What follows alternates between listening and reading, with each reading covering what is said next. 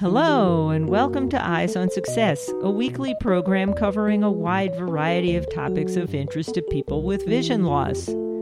I'm Nancy Goodman-Torpy. And I'm Pete Torpy. So if I type an E on the keyboard, note E5 quarter beat 1, you can tell that it entered a quarter note E at beat 1. And that's me giving a demonstration of the MuseScore program for enabling a blind person to use a screen reader to make musical scores. And that's what we'll be hearing about today. Despite being open source and free, MuseScore includes many of the features found in commercial programs. We'll talk with Mark Sabatella, one of its developers, about his work to make MuseScore accessible with a variety of screen readers. But first, for our tip of the week. This week's tip is some very practical advice from Mark Sabatella about how you can get started using MuseScore. The tip, I guess, that I have is, well, first of all, to get to JAWS, the JAWS scripts, if you go to the handbook on MuseScore.org, you will find there's a support menu and then handbook, and then go to the accessibility section. That's where you can get the JAWS script and install that. But if you like using NVDA, you don't need any scripts. The biggest tip I can give you from using MuseScore are the following. Alt plus left and Alt plus right. Are the shortcuts to move through your score like one element at a time. It'll start with the title and then move to the clef that starts the first staff and then the first note from there. So Alt plus left, Alt plus right, move through your score in that way. Alt plus up and down will move up and down through the different staves, and you will hear everything in that score read to you. There's a lot more shortcuts to learn, but those are the key to unlocking everything. Well, it's always nice to have somebody tell you how to get started. That's often the hardest thing. So great tip. Thank you. Sure. Support for Eyes on Success is provided by NaviLens, a 4-color QR code designed to be located and read from up to 60 feet away without the need to focus on it. Now, using augmented reality, NaviLens 360 Vision locates the NaviLens codes in a 3D space available for iPhone and soon for Android. More at NaviLens.com.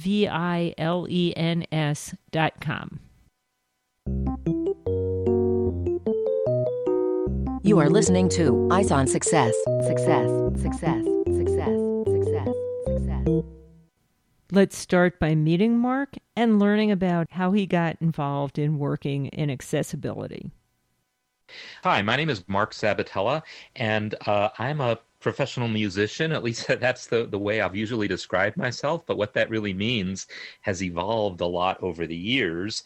Well, first of all, my background was in software. I worked in that field for a while, and then I left that to do music full-time, and then I started getting more and more into teaching, went back and got my music degree, and was teaching at a local university, actually a couple different universities, and while teaching at these schools, I ended up getting involved in accessibility, and that's obviously something we'll be talking about here, and specifically with a computer program that I eventually went on to help develop called MuseScore.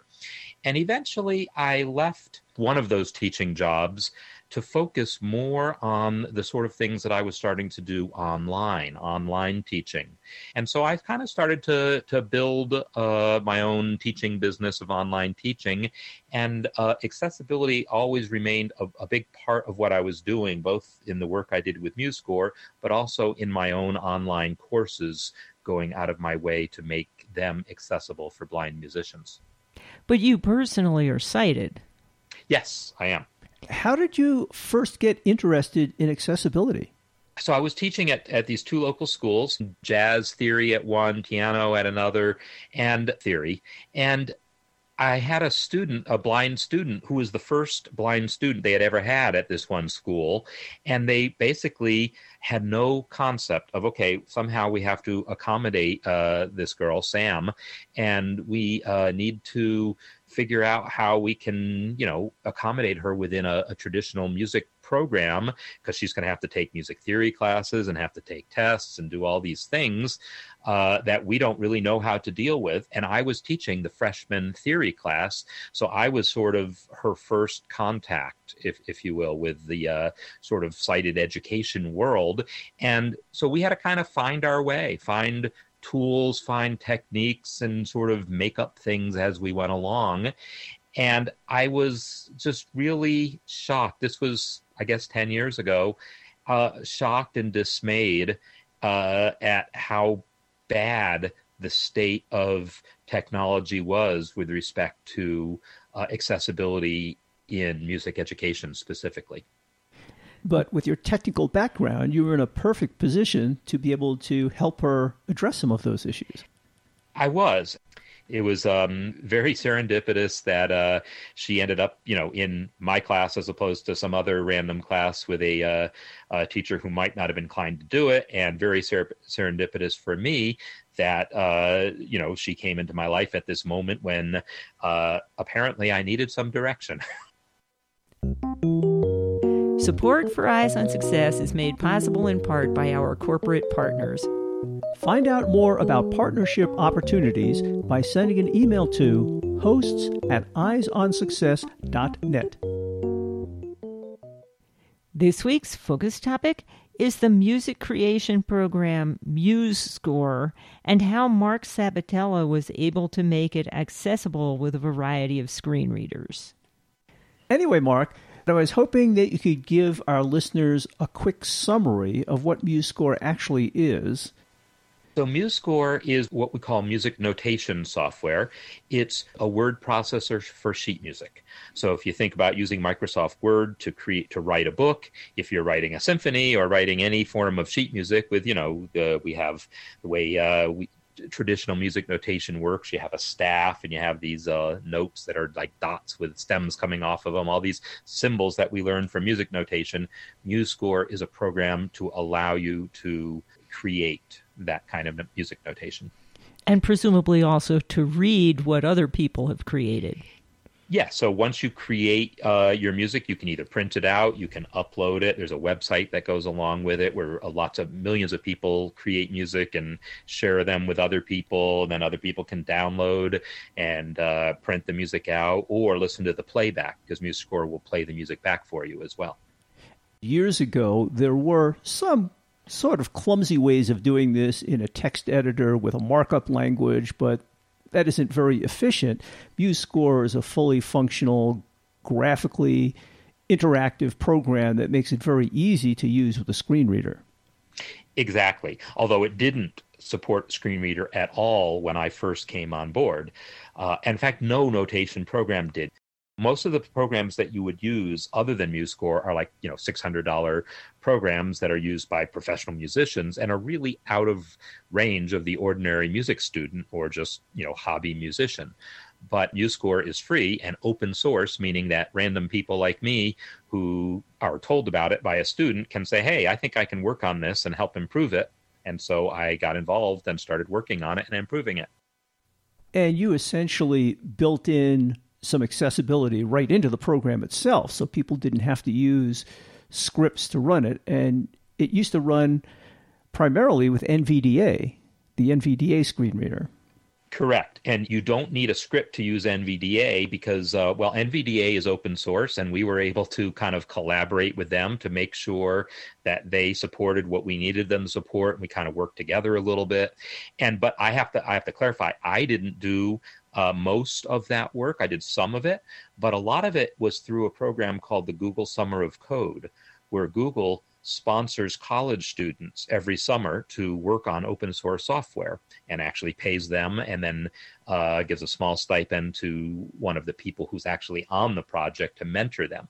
So I mentored a student who then actually implemented that first wave of accessibility. And you and I kind of met in a very funny way. Since I'm a hobbyist with making music and writing music, I wasn't willing to pay $600 for some professional program, and I found MuseScore, which was free, as you mentioned, and I decided to start using it, but with JAWS. And the JAWS screen reader didn't work so well with MuseScore. yes, we knew the information was there available to the screen reader. It just wouldn't read it. And so as you would navigate through the score, you know, you'd move from note to note. It should be reading you the name of the note, the length of the note, what measure it's in, what beat it's on, all these things. And it wasn't reading it, even though the information was there. So I can't even remember, Peter, did you contact me? Did I contact you? You posted on the forum. Is that what happened? Well, that's initially what happened is that I read through your wiki saying that it works with NVDA, but maybe not so well with JAWS. And so I asked a lot of questions on your forums, and it was back and forth. And then eventually you got involved and started asking some questions. And then it turned out that you live right down the road from me. Yeah, that was amazingly more serendipity for you that after we had established that, you know, we knew we wanted it to work with JAWS, you had some experience in what was involved in writing JAWS scripts and what needed to happen. And as we're talking, I was like, oh, too bad, you know, it's a big world, but it just was amazing to find out that all I had to do was hop in my car and drive over to your house, and we were able to sit down and knock out some stuff. Well, and I remember doing that. You came over here, I turned on JAWS, show you how it worked, how some of the scripting calls worked, and then eventually Doug Lee, who we talked with recently on this show about his career and also MuseScore, he got involved, and you were able to quickly knock out some relatively simple scripts that made JAWS work very well with MuseScore. Well, yeah, and it was the fact that we did all that work to get it working with NVDA. As I said, we knew the information was there. We just had to nudge JAWS to say, please read this. So figuring out how to do that nudging, Doug knew exactly how to do that. We pointed it. You know, you showed me how to work the scripting in general. Doug showed me exactly how to do that aspect of things. And yeah, it turns out it's just like a dozen lines of code or just something like that, plus some prettying up around it. But the meat of it is no more than like a dozen lines of JAWS script. Yeah, and with your programming background, you were quickly able to put some of that together and integrate all that effort. Yes, and one thing I guess you probably are aware of, but after that, then I was like, well, okay, next. Next up, since I'm using a Linux machine a lot, and we were about to do a presentation for a big open source conference in Belgium, like the next month. And I'm using Linux, and most of the people at this open source conference are using Linux. I was like, well, let's get it working with Orca, which is the Linux screen reader. So I went through a similar process of identifying a couple people who could help me write Orca scripts and figuring out what I needed to do. Again, it was just the same thing, just finding the right dozen lines of code to wake up Orca and say, hey, that information that's sitting right there waiting for you, please read it. And yeah, in a couple of weeks, I had Orca running too. I think I got it running like maybe 2 or 3 days before the conference. Wow, that's great. So now people who use Windows can use either the free NVDA screen reader, JAWS, or they can run this on a Linux machine with Orca. How about the Macs? Does MuseScore work on the Macs with a screen reader, with VoiceOver? So unfortunately, no, the information is there. It's just we cannot convince VoiceOver to read it, and it doesn't have a scripting language. And so there's no way that we know to force it to. Yes, I always thought that was one of the downsides of the Mac. Yes, and the good news here is, so there's a relatively new music notation program called Dorico that just came out a few years ago, but kind of the main person in charge of that project used to be in charge of Sibelius, and he has managed to get it working with VoiceOver. I don't know if it's released that way, but he's given us some information that we think we are going to be able to get it working with VoiceOver in MuseScore 4. So you refer to us, which is more than just me. Who all's in your group working on this? When I came onto the project, there were maybe a dozen developers working on it, but really just a couple working on it kind of full time. And eventually I became kind of like maybe the third most prolific contributor to the project. But at this point, there are over 200 people that have contributed to this.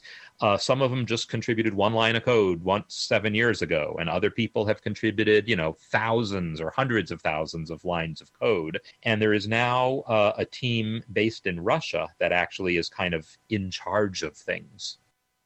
Just so people know, although this program is free and open source, it is quite sophisticated and has many of the capabilities of these professional music editing programs. Can you give us a quick overview of the types of things and the scope of functions that are included? Yes, it really is. As you say, it's quite professional. It really is a serious contender. Sometimes I will say it does 95% of what Finale and Sibelius and Dorico can do for 0% of the cost. So it means that you can enter pretty much anything you could write out by hand. You can enter into MuseScore and it will play it back for you and print it very nicely. So you can have, if you're writing a symphony, it might have, flutes and oboes and clarinets and bassoons and horns and trumpets and trombones and tubas and timpani and violins and violas and cellos. You got all these parallel staves of music where you're entering notes, and you could have 100 instruments if you wanted.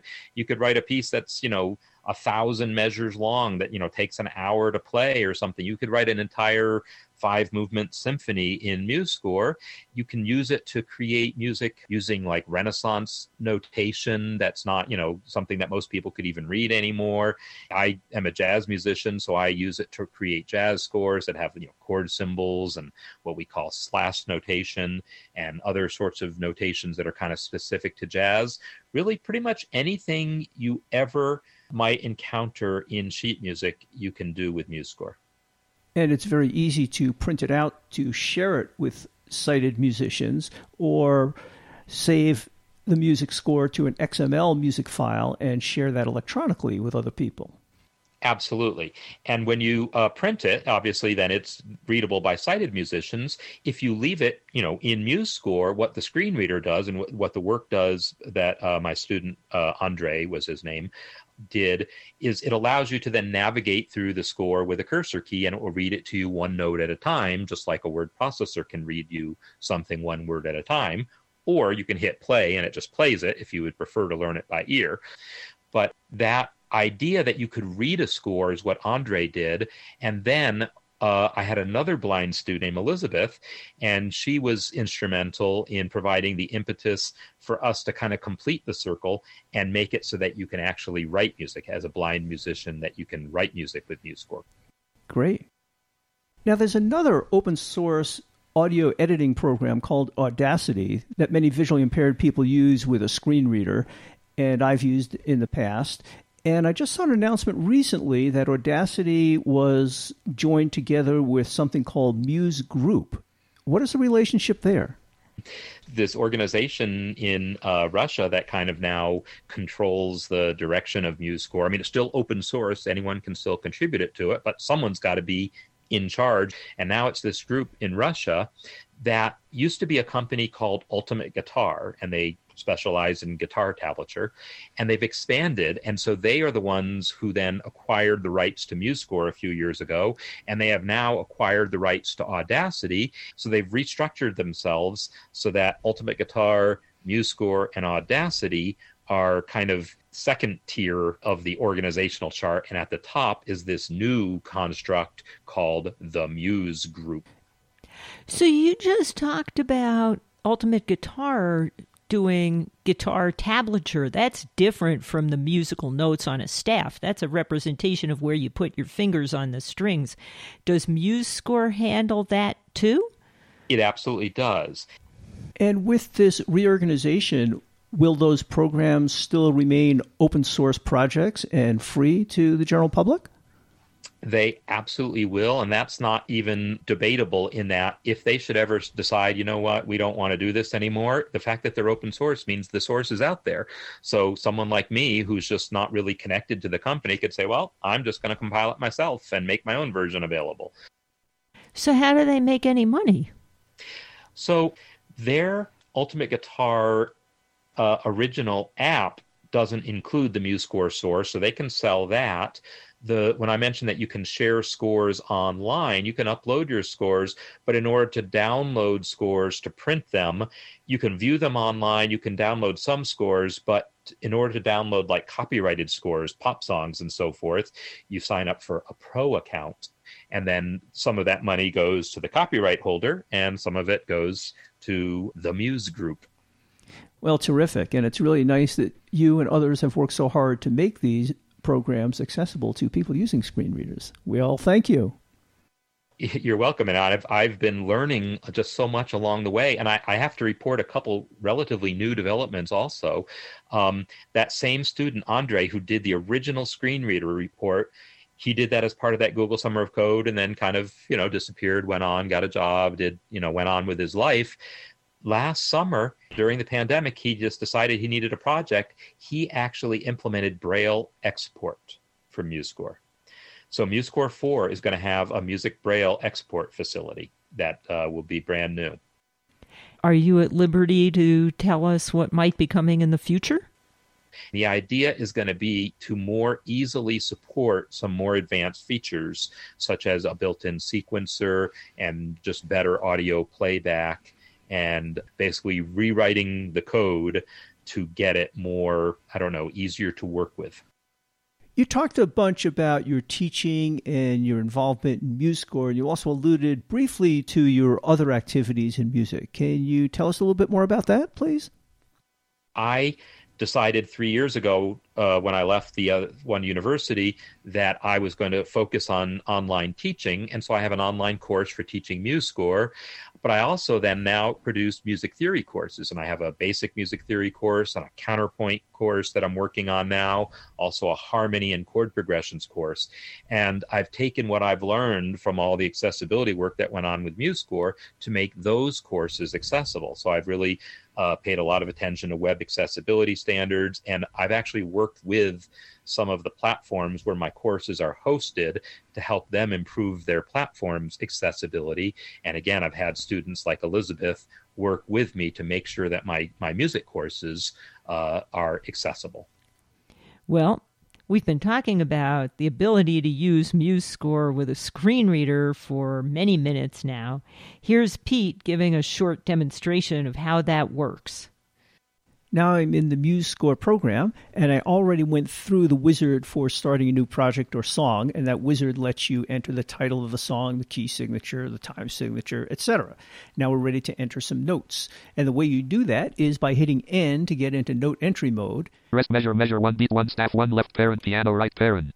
And then you're ready to start entering the letters on the keyboard that correspond to the notes you want to enter. So, for example, we'll enter Mary Had a Little Lamb. The first three notes are E, D, C. So if I type an E on the keyboard, note E5 quarter beat 1, you can tell that it entered a quarter note E at beat 1. Now I'll type the D, C, and I'll keep going.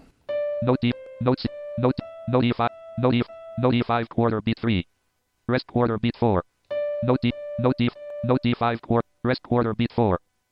Note E5, note G, rest quarter beat 4. And that's part of Mary Had a Little Lamb. Let's hit escape to get out of note entry mode. Escape. And then control home to get back to the beginning of the song. Top, treble clef measure 1 beat 1. And by hitting space, I can play the song. Space, treble clef beat 1. Space. If I hit space again, it stops the song. And if I want, I can arrow through a note at a time. Note E5 quarter beat 1. Note D5 quarter beat 2. And it will speak the notes every time I hit the arrow key. Note C5 quarter beat 3. So that's an easy way to navigate through a song. And if I use control plus the arrow keys, I can move a measure at a time. Now let's try to enter a chord. We'll hit escape to get out of note entry mode. Escape. We'll go back to the beginning of the song with control home again. Top, treble clef measure 1 beat 1 staff 1 left parent piano right parent. We'll hit N to get into note entry mode. Note E5 quarter beat 1. And control K puts us in chord entry mode. N control K note E5 quarter beat 1 chord symbol. And it asks for a chord symbol.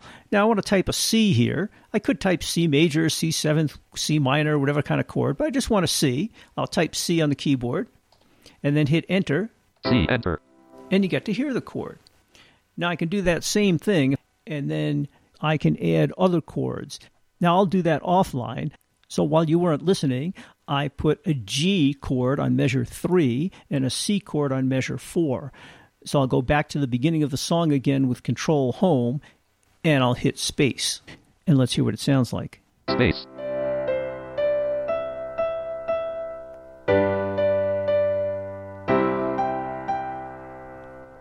And so there you go. There are many more features of MuseScore.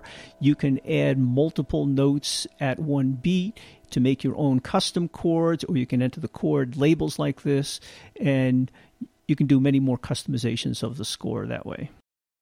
Well, thank you, Peter. You are listening to Eyes on Success. Success, success, success, success, success.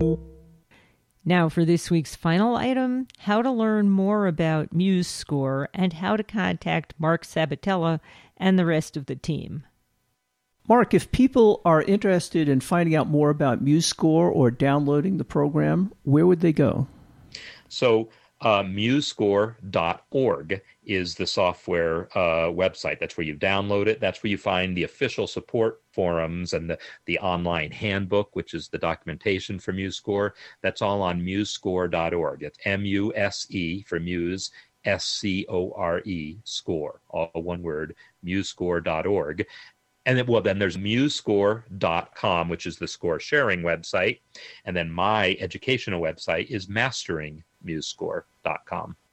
So if you go to MasteringMuseScore.com, you'll see my courses, and you'll also see this brand new community that I've just launched. You know, it's like a forum type of situation, which also I worked with the platform called Circle that hosts that to help improve the accessibility of my community as well. And the scripts to use MuseScore with JAWS are also available on that site.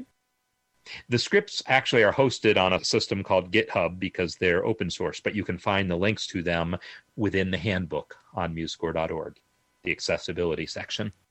And you have a very good wiki to learn to use MuseScore. Yes, the handbook is a wiki-style document. If somebody had a question or a comment, how would they contact you and or the other folks at MuseScore? The support forum on MuseScore.org is definitely the best place to reach the MuseScore team in general. To reach me in particular, come join my community. It's a free community you can join at MasteringMuseScore.com, and you'll see all the instructions on how to create an account and log in and all that. Is there a social media presence? There is, although I'm not as active on that as I could be, but Mastering MuseScore on Facebook and MuseScore.edu, at MuseScore.edu is my Twitter handle.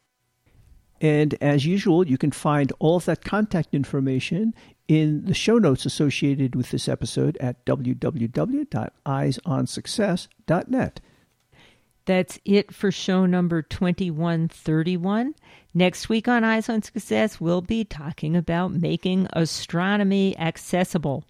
Astronomy is generally thought to be a very visually oriented field, but with some thought, it can be made accessible to those who can't see. We'll speak with Noreen Grice, founder and principal of You Can Do Astronomy, about how she makes astronomical concepts and features engaging for people with visual impairments. So take a trip to the stars with us next week on Eyes on Success. Catch you then.